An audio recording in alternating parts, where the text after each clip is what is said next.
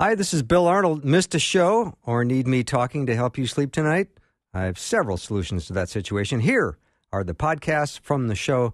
You are the best for listening and supporting Faith Radio.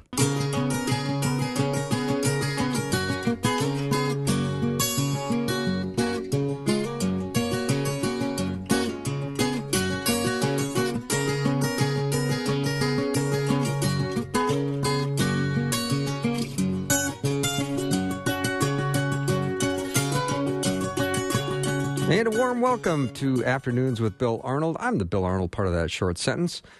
Welcome to the show. Happy Tuesday to you. It's another day of doing my best to say as little as possible. I try my best to feature my guests and hear their wisdom on God's Word and how it applies to your life. Tuesdays, I get to connect with my Washington, D.C. correspondent, Mr. Rob Bluey, to get his take on what is happening in our nation's capital. Rob is the, is the executive editor of the Daily Signal. Rob, welcome. Hey, Bill, it's good to be back with you. Thanks Oh, for yeah. having me today. You bet. A lot going on in Washington today. Oh, my. Oh, it certainly is a busy day. That is for sure. We we have uh, kind of dual tracks, maybe maybe more than just two tracks here. We've got Yeah. uh, a lot of uh, President Biden's nominees who are still awaiting confirmation and moving through that process, uh, getting sworn into office. In the case of the Secretary of Veterans Affairs today, uh, we also um, have an impeachment trial, the second impeachment trial we've had now in in the last uh, two years, and and of course there's that big bill on COVID relief uh, Mhm. that is making its way through through Congress, um, and it's a big one. Uh, it is um, almost two trillion dollars, which would be on top of the already four trillion dollars. So a lot is at stake in Washington. These are are certainly uh, busy times indeed. hmm Let's start with the impeachment. That seems to be the one of the top orders uh, going on today. That's right. So today was opening the opening day and uh, opening statements. So typically, you know what you'd expect to see in a t- type of court trial. Um, President Trump's attorneys uh, presented uh, their arguments. Of course, the the former president uh, Donald Trump has argued that the uh, p- mere fact that the Senate is even holding this trial is unconstitutional because he's already left office. Uh, impeachment is meant to remove somebody from office, so you know there's no reason to proceed with it. Of course, the Democrats who are now in control of the Senate have have disagreed with that, and they said that there is still a reason for holding the former president accountable for for his actions, uh, which they say incited the riot at the Capitol on January sixth. Um, Republicans are already on the record; forty-five of them uh, voted already to dismiss the uh, the trial because they said that you shouldn't try a former president. So I don't think that probably going to be many surprises where where the two sides line up. There will be a couple of Republicans who vote to convict the president. I think it'll fall short of the two thirds that are necessary uh, for a conviction. But uh, you know there is this uh, possibility that the Democrats try to find a way to cast a vote, which would be a purely majority vote, uh, 51 needed, to bar the president from holding uh, elected office. And uh, there's some question about whether or not that is constitutional. And Bill, you know, we are in uncharted territories here. Uh, there, there was one other case in U.S. history. Uh, there was a, a cabinet secretary in the administration of Ulysses S. Grant uh, back in the mid 1800s who was impeached and did stand trial after he resigned from office. Uh, so there's one example that the Democrats point to, but uh, yeah, we shall see how this uh, all plays out. hmm If the impeachment doesn't go through, Rob, what is Plan B? I know Democrats have something uh, that they're thinking about for Plan B. Is it a yeah, censure? So, yes. So some Democrats have uh, Tim Kaine, specifically uh, the senator from from my uh, home state of Virginia, Mhm. um, has uh, has said that censure should be an option. Uh, that very well may uh, attract some more Republican votes. It wouldn't be as harsh of a punishment as impeachment. Um, so that is something that uh, certainly could be considered. Uh, I think it's a big question, though, Bill. I mean, at some point. I, think even the Democrats will want to move on from from talking about President Trump to to focusing on the future. And as long as these things drag out in Washington, and we know from the last four years or longer um, that President Trump is somebody who's a magnet for attention, and by holding this trial, it certainly puts him back in the center of the, the news cycle um, instead of other things like COVID relief and uh, and the agenda of the new president, Joe Biden. Yeah, it makes perfect sense. I would think that they would want to get this thing concluded quickly, but if the president's counsel or uh, President Trump's counsel drags this out for any reason, it it could bring out all kinds of things that they did did not anticipate. I mean, if they start calling a lot of witnesses and and and other uh, people from the Democratic side, it could get real ugly. That's right. The last impeachment trial, which which took place a year ago, um, did move relatively quickly. Uh, I, I, expect that this one's going to at least drag into next week uh, because you know the, each side is afforded. Now, some side, you know, either the Democrats uh, who are prosecuting the case or the defense uh, f- from President Trump, you know, they may yield back time and it could speed things up, but but Bill, I think that it, we're looking at at least dragging out throughout the entire week, and then of course we go into uh, to to a holiday weekend. Mm-hmm. Um, next week. So you know, I mean, we're probably looking at uh, this this not being wrapped up anytime anytime soon. And you're right, uh, it could be an opportunity for the former president, who now is without uh, his social media platforms, Twitter and Facebook, to use it as an opportunity to get some points across that he'd like to make. And so I think that uh, there's a lot of unknowns uh, in this in this particular case, and and and there's going to be use of you know videos and multimedia and things that you know probably the founders never envisioned would be part of an impeachment trial, but uh, but certainly in today's day and age will be a centerpiece. Rob, let's talk about the Supreme Court ruling about California not enforcing its coronavirus related bans on indoor worship. Well, and Bill, you and I have talked about uh, cases like this before, so you know it's a, it's another example of uh, these uncharted territory, this uncharted territory that we're in, where each state seems to have different rules and restrictions when, with regarding to religious services, and uh, and California, uh, not perhaps not surprisingly, was fairly strict in its uh, coronavirus related bans on indoor worship. And uh, yes, you're absolutely correct. The Supreme Court did rule on Friday that California cannot enforce uh, its uh, restrictions. It was a six to three ruling issued very late at night, by the way, 11 p.m. Uh, it had uh, four different statements from the justices. That typically shows that there's uh, some division on the court, obviously, uh, in in this particular ruling. Um, and you know, they broke along the types of lines that you would probably expect the justices to when it comes to an issue like this. Justices Clarence Thomas and Neil Gorsuch said that the the church's request um, which which wanted to lift the restrictions um, should should be adhered to. Uh, and you had uh, Justice Samuel Alito, who was another Republican appointee, mostly in agreement with them. Um, and so, you know, you you had two of the newer justices, uh, Amy Coney Barrett and Brett Kavanaugh, both of whom were appointed by President Trump, uh, who struck a slightly different approach. Um, uh, but still went along with uh, with with the majority. So you know, it's uh, it's an inter- certainly an interesting case. Um, and again, it put John Roberts on the other side, and, and you know, so we uh, we shall see. Uh, how it ultimately plays out and affects jurisdictions all across the country. The Supreme Court does is the final say on, on such matters, and I think that it's a much needed clarity, uh, particularly for those of us who uh, practice our religious faith and want to safely uh, continue worshiping even during COVID. Um, and Bill, you know, even in, in, my own circumstance, I think I've told your listeners before that uh, we actually switched to a different church uh, because uh, we were um, not pleased with the virtual only worship. Mm-hmm. And so we wanted to have an in person experience outdoors, uh, right. uh, as it were. And now we're, we're stuck in our cars, um, in, yeah. in, part because in part because that's what the bishop of our mm-hmm. diocese mm-hmm. has instructed us to do, and uh, and she's also um, told us that we can't serve uh, communion anymore, which okay. is uh, a disappointment. So you know, every um, every denomination I think does it differently. Every state's uh, doing it slightly differently, and I think the Supreme Court offering some clarity is is certainly helpful. Mm-hmm. Rob, explain an update for my smart listeners the 1776 commission. I know President Biden has canceled it, but that doesn't mean there isn't life beyond this cancellation, right?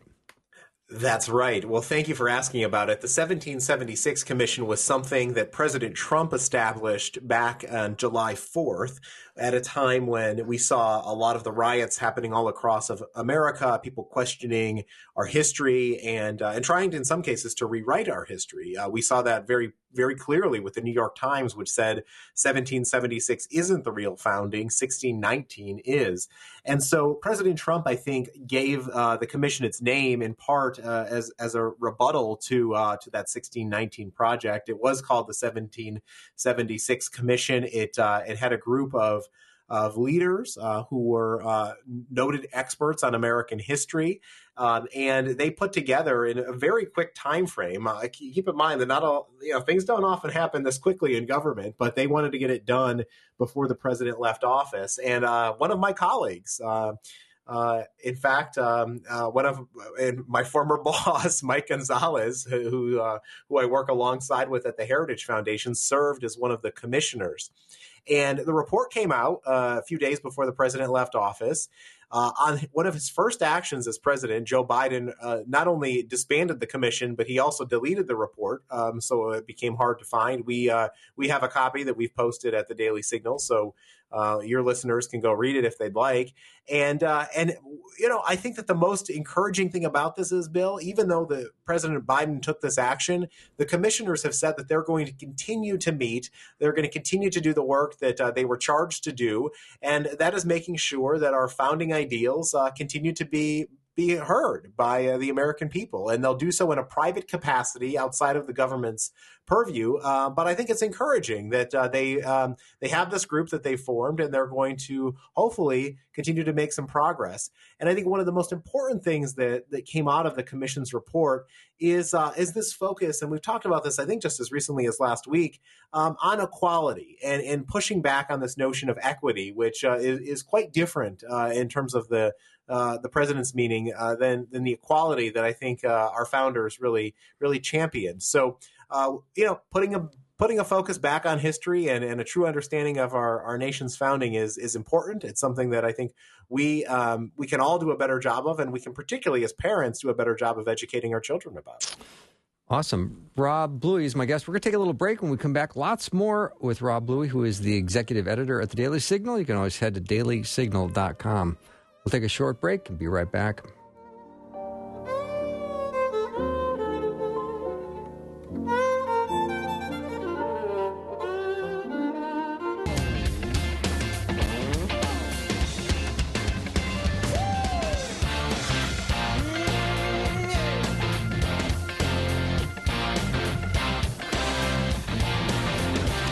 Back to the show. So glad to have Rob Bluey as my guest today. It's how we get Tuesdays started.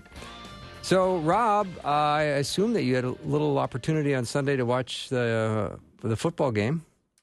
I did, yes. Uh, we we, we wanna... enjoyed it as much as we could as as uh, as a Steelers fan. Um, you know, obviously, a disappointing not to have your own own team playing, Bill. But um, but you know, it was uh, not not as thrilling of uh, a Super Bowl on the field. But um, you know, we always watch it for the TV ads and everything else that goes along, with it. Mm-hmm. And what did you think of the commercials? You know, on the whole um, I think it was a little bit more subdued, probably for for the mood of our country right now with uh, with the the pandemic that we find ourselves in. Um, some better than others. Uh, I, I, I mean, some which were overtly political. Uh, you know, uh, the the Jeep ad with Bruce Springsteen being one example of that. Um, but I think that you know there were some wholesome messages, and then there were some things that were just oddball and wacky. But you know that's typically, I guess, what you what you get every year. Some people do better than others. But yeah, I I thought that um, with Bruce Springsteen in particular, uh, we just published a piece by Tony Perkins, who's president of the Family Research Council on the Daily Signal, which your listeners can check out, uh, doing a, a, a, deeper dive and on just what some of the meanings behind that ad really were. And I think that um, it was it was problematic in the sense that. Uh, first of all, Bruce Springsteen is somebody who's not known to be a centrist, so c- portraying himself as one in the ad was was just kind of bizarre. Uh, he's he's been critical of of Republicans long before Donald Trump ever came on the scene, and some of the things he said about George Bush, um, you know, probably I can't repeat on your show. Uh, so ha- having him as the messenger was was an odd statement, but um, but you know, Bill. Uh, there was one really weird thing about that uh, in the graphic uh, for the ad. Uh, they had um, a, a tagline that said the reunited states of America, and right in the middle of it was a red star right in Kansas, um, where where the ad was, I guess, filmed. Mm-hmm. And uh, and the red star, you know, is is a symbol of communism and socialism and and things that are are diametrically opposed to the American ideal. So I don't know what message Jeep was trying to send, or if it was even a subliminal message or just a, a pure coincidence. I don't think that there probably are, uh, but you know, uh, I I, uh, I think think that it's good for for your listeners and others to pick up on these things because sometimes those subtle messages uh, do really send a signal to other other people about uh, the direction that they may want to see our country go. Mm-hmm. The other sweet ad was the one that Toyota put out of the little girl that was adopted that had to have her legs amputated right after she was adopted. That's right, and and those are the types of ads that I, I, when I spoke about heartwarming ads. I mean, those are the types that you you really like to see, and it, it just you know gives you chills even watching them. Um, so I think that there's some really good production that, that companies do, and and there there you go. I mean, having two different uh, two different major corporations uh, with with two very different types of messages, uh, you know, it just goes to show that uh, even their the, the, political nature of the Super Bowl. And um, we didn't last year, uh, if I recall correctly, President Trump advertised during during the big game. So you know there was uh, there, there's always that component to it, and there's always that criticism afterward. But uh, but yeah, I mean, for the most part, Bill, I think that uh, you know we'll we'll we'll, ta- we'll, take it. We'll we'll do our critiques after the fact, and uh, and some are some will become out winners, and and some will be long forgotten. Yeah. Do you anticipate buying a David Hogg pillow? No, I don't. Uh, but I do enjoy. I do it. My wife and I do have the My Pillow, and okay. I, I, will tell you, I will tell not not to make an endorsement or anything, but it, no, it no. is it is a great product. Um, but yet, look, this is a this is a controversy. I mean, uh, Mike Lindell uh, has been saying some things that. Um, uh, that are are very controversial. Sure. And uh, there there are obviously people. There's a there's a large number of people, maybe some of your listeners included, who still have some serious questions about things that transpired on election day. And I think that they're frustrated that they haven't been able to get some answers.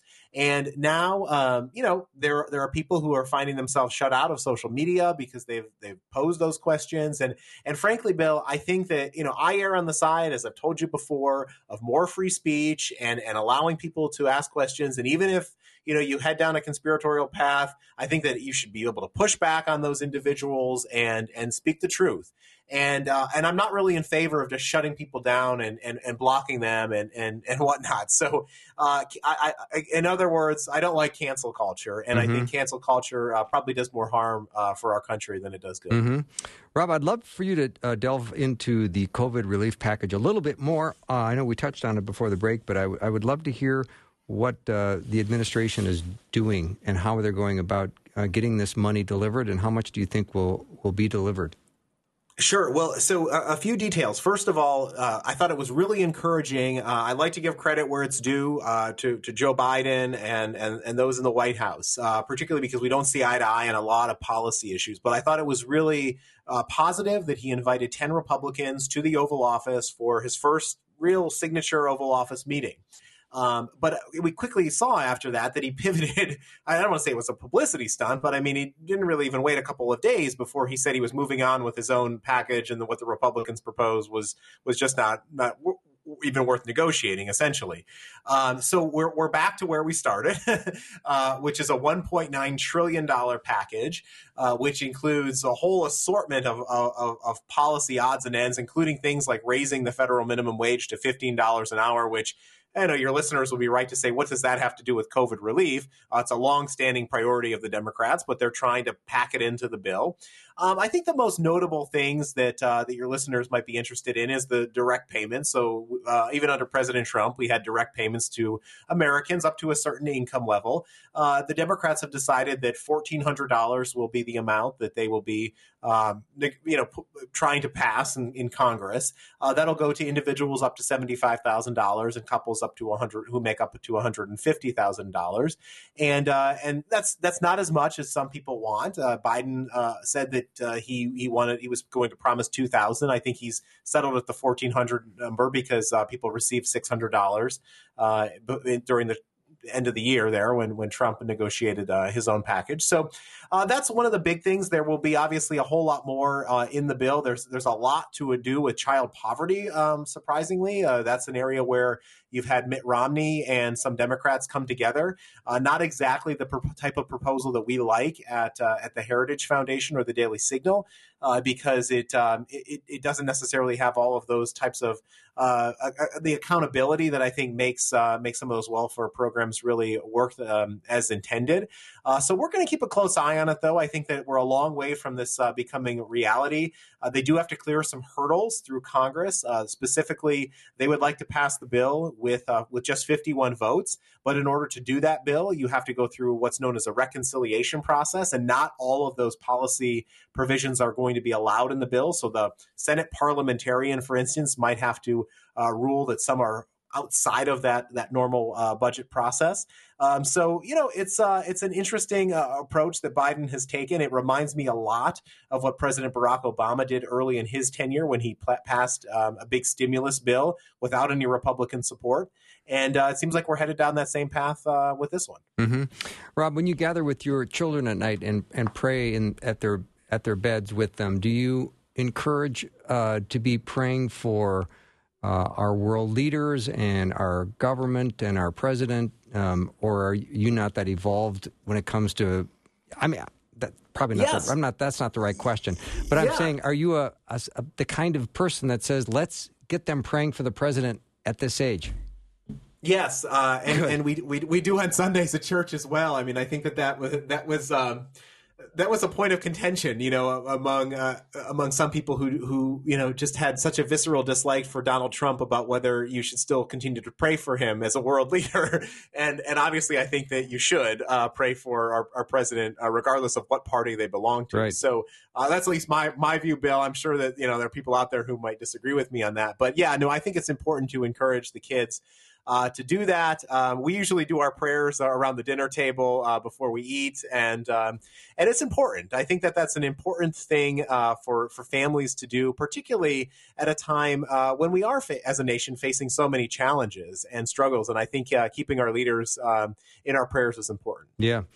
Rob, I appreciate you coming on uh, Tuesdays and letting me know what's happening in, in our great uh, our capital. Thank you so much for uh, being so regular and consistent and always doing such a great job. Well, thank you, Bill, and we appreciate the work you're doing at Faith Radio. So keep it up. Yep. Rob Bluey is my guest. He's the executive editor at the Daily Signal. You can always head to dailysignal.com. So that is going to be all for Rob today. We're going to have a great uh, guest coming up next. Uh, Scott Hubbard's going to be joining us from desiringgod.org. We're going to talk about personal holiness. That's going to be coming up uh, in the next half hour. And then in hour two, Vince Miller is going to be joining us. And we're going to talk about his work as he does a lot of mentoring to men. And if you remembered last time Vince was on, he offered if you wanted to be personally mentored, he'd do it. And I bet that offer still holds. So you're going to want to tune in for sure and not miss that. That's at 5 o'clock starting tonight. So let's take a little break. When we come back, we'll welcome uh, Scott Hubbard to the show.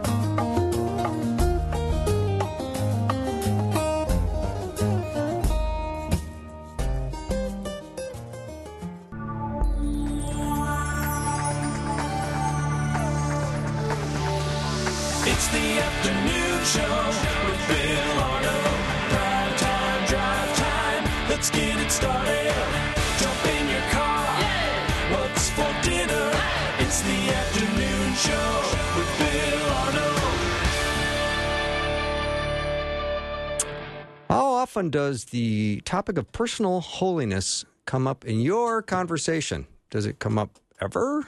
Or does it come up once in a while? We're going to talk about it today with Scott Hubbard. He uh, is a graduate of Bethlehem College and Seminary and an editor for desiringgod.org. He lives in Minneapolis with his wife and son, and I'm awfully glad to have him on the program for the very first time. Scott, welcome.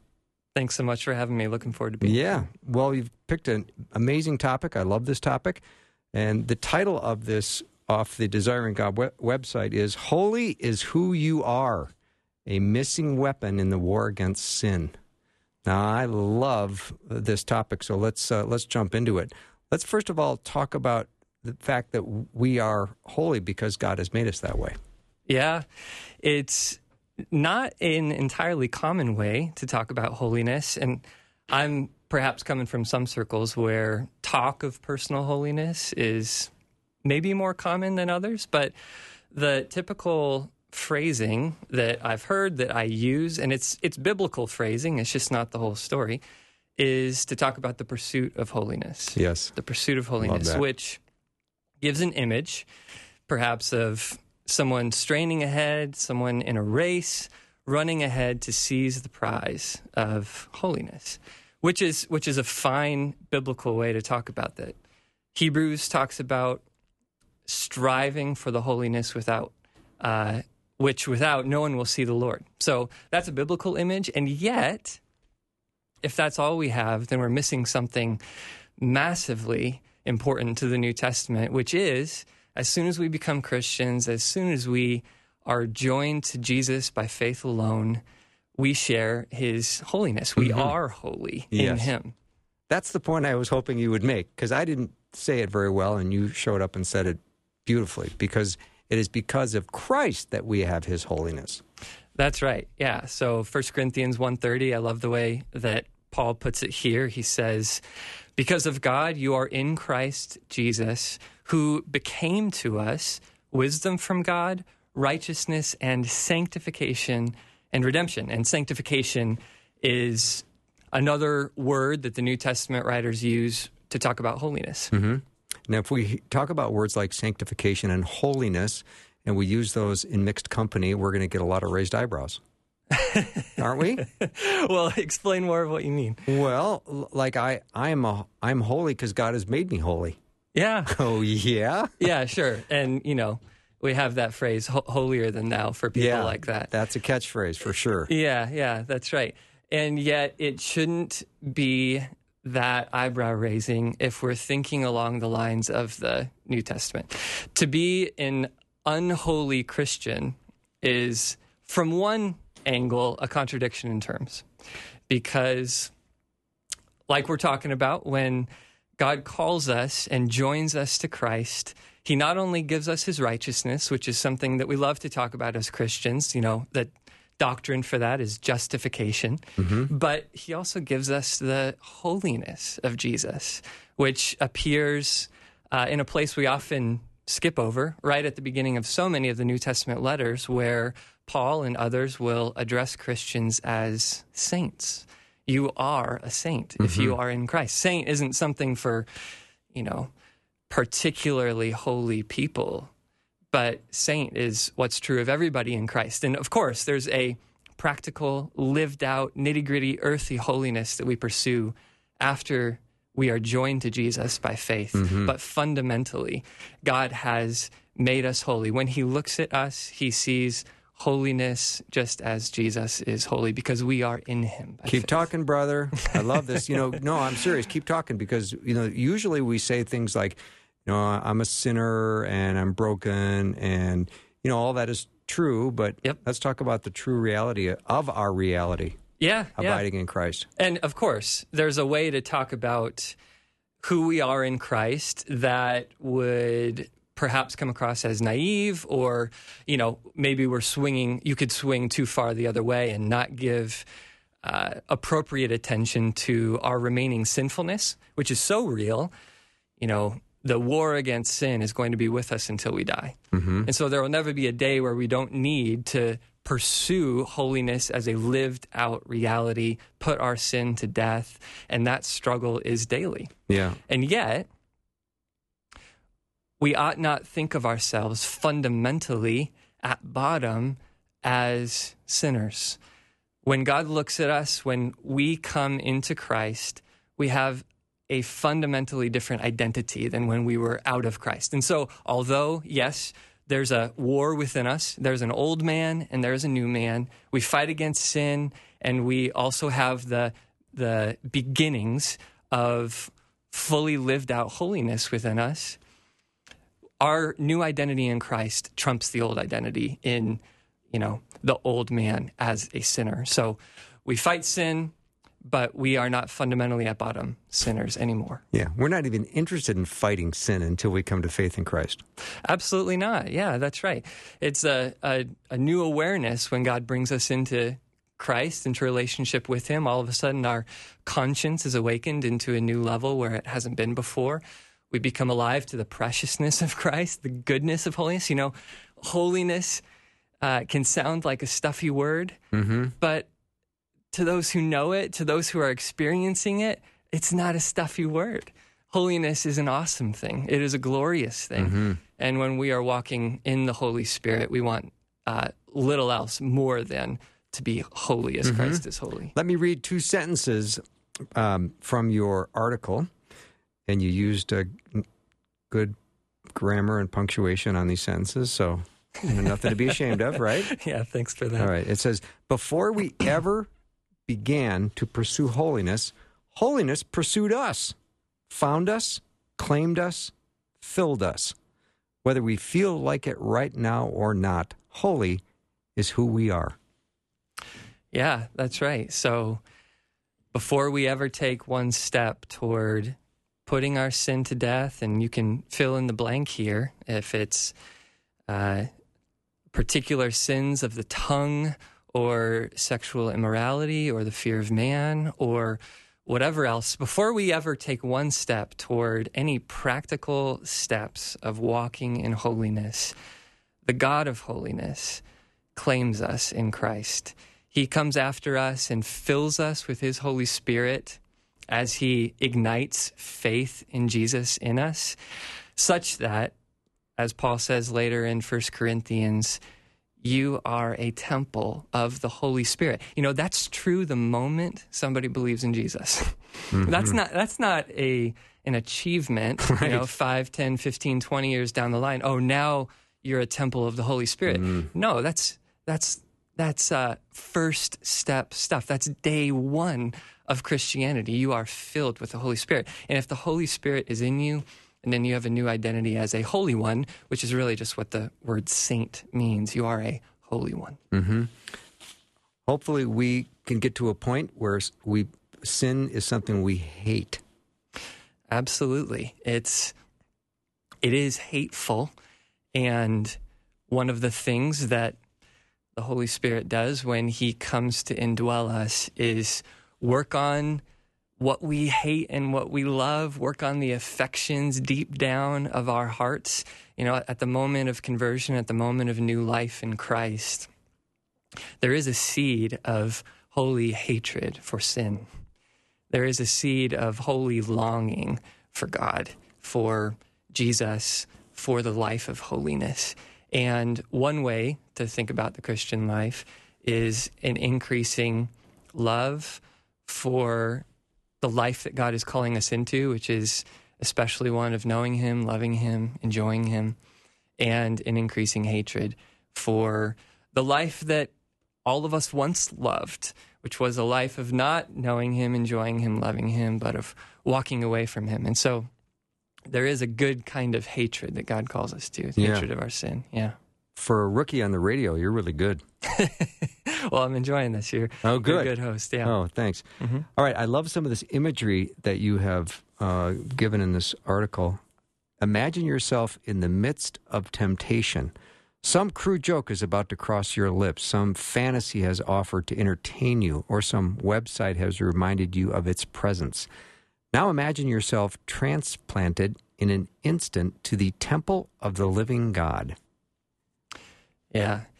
and that imagery is taken from 1 Corinthians 6. Hmm. So, there, as many listeners may know, Paul is addressing, in particular, men who are tempted to sexual immorality. And not only tempted, but men who have been walking in homosexual immorality. And Paul uh, uses this language of the temple to help them to grasp the gravity of what is going on in a moment of temptation. So that's where the language comes. Do you not know that your body is a temple of the Holy Spirit?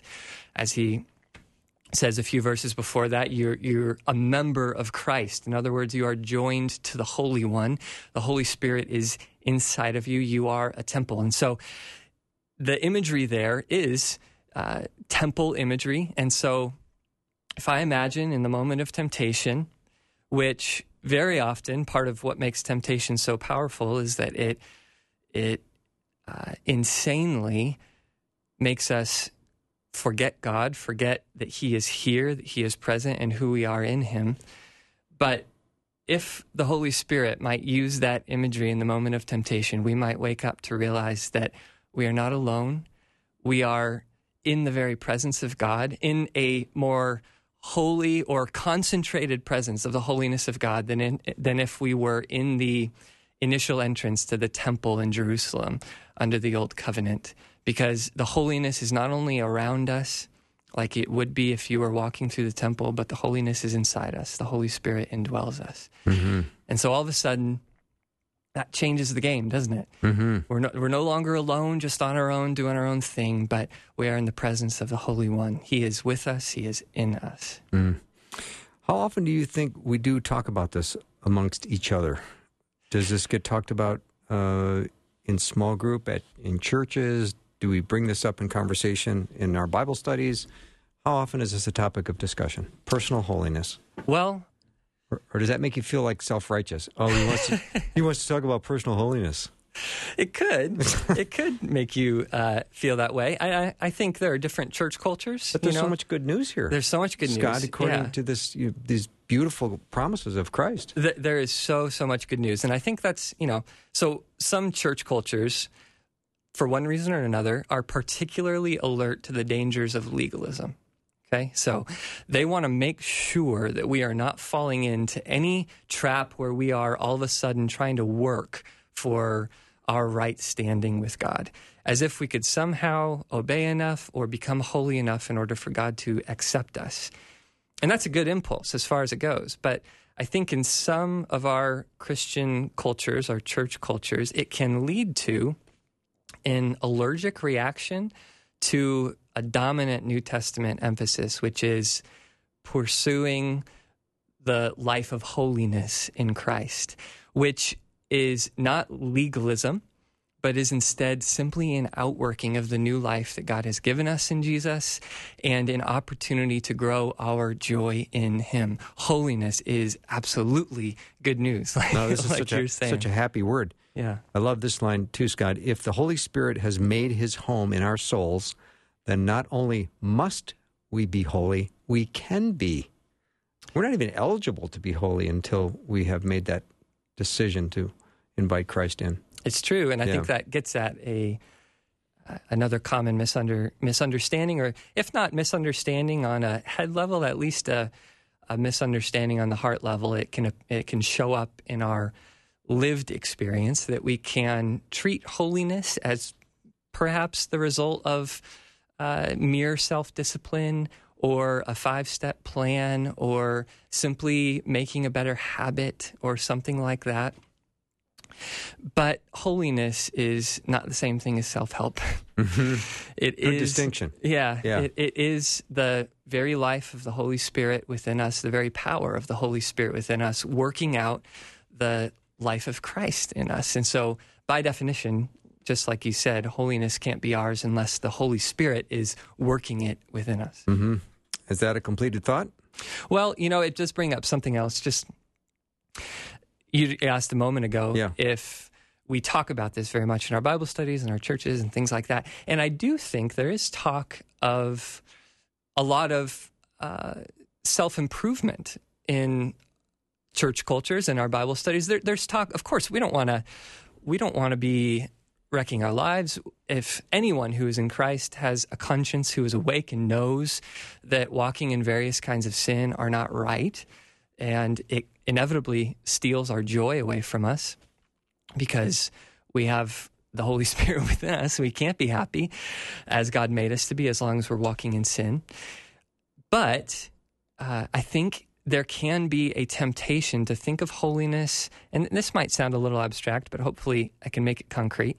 It can be a temptation to think of holiness as uh, just a set of moral virtues, perhaps. Like holiness is becoming patient, or holiness is becoming gentle, or holiness is not getting angry as much, or not gossiping as much. And if that's the only way we think about holiness, then the pursuit of holiness can uh, slowly become separated from Jesus. but really, uh, holiness is patience and gentleness and things like that. But the way toward those is by growing closer in communion with Christ. Because those are ultimately, holiness is ultimately Christ likeness worked out in the ins and outs of everyday life. And so we want to be not only patient, but patient as Jesus is patient. Not only gentle, but gentle as he is gentle. And that comes out not through self discipline, not through 10 steps, but through a deep and abiding and increasing relationship with him.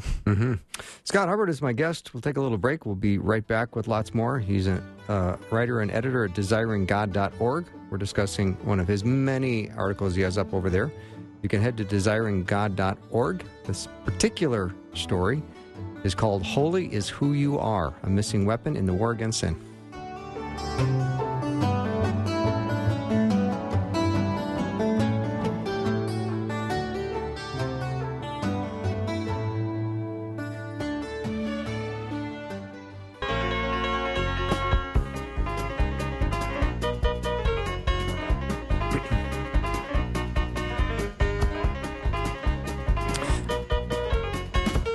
Back with Scott Hubbard making his first appearance here on the afternoon show. We're awfully glad he can make time today to be here. He is a graduate of Bethlehem College and Seminary and editor over at desiringgod.org.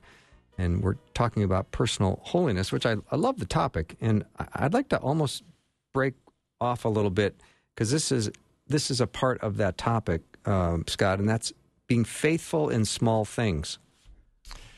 Yeah, it is a part of the same topic I would agree.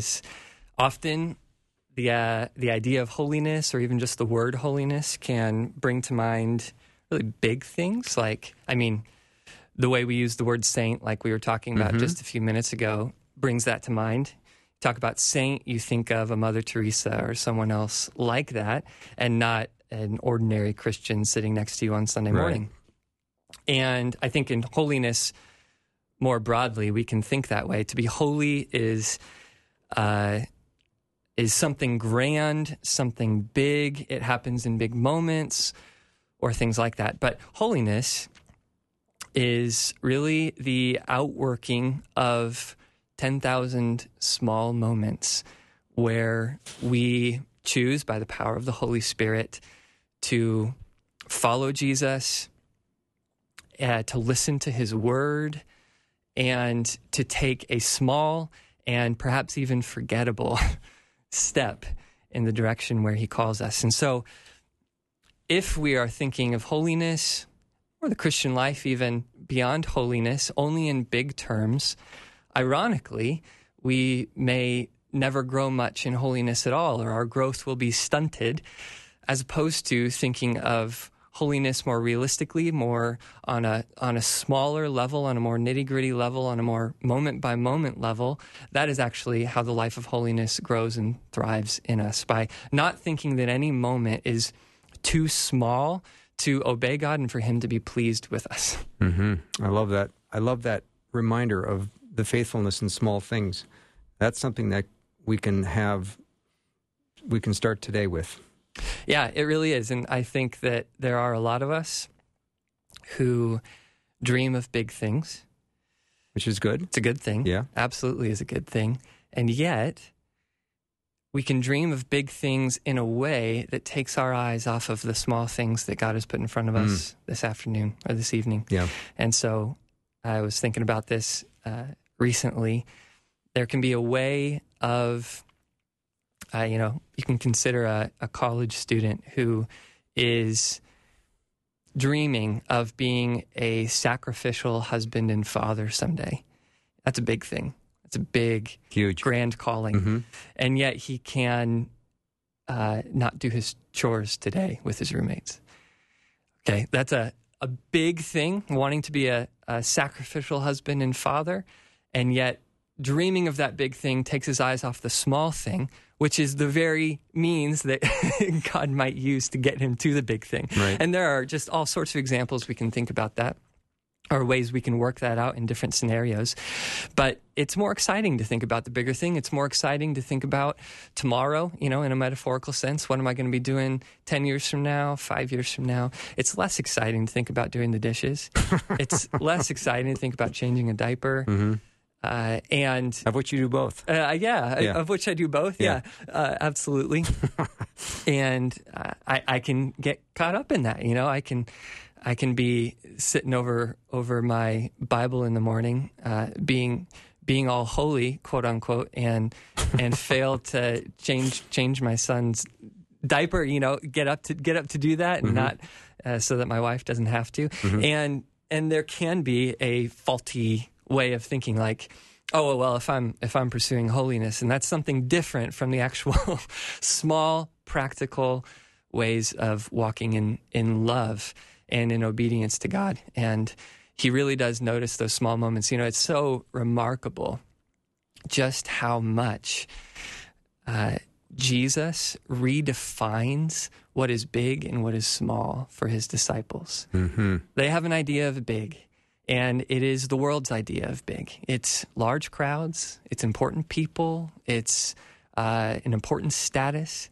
And Jesus, again and again, tells them that the big things are actually the things that look small in most of our eyes, or at least a lot of the big things. It's a big thing to spend time with children like Jesus did. It's a big thing to give a cup of cold water in his name. Yeah. Scott, let's tackle a problem. I mean, a, question that just came in from a listener in our remaining couple minutes here. Um, I, I'm confused about deciding or choosing to follow Christ. Is that something we do, or is that something granted to us, lest no man should boast? Is faith granted, or is it grabbed onto? It's a great question.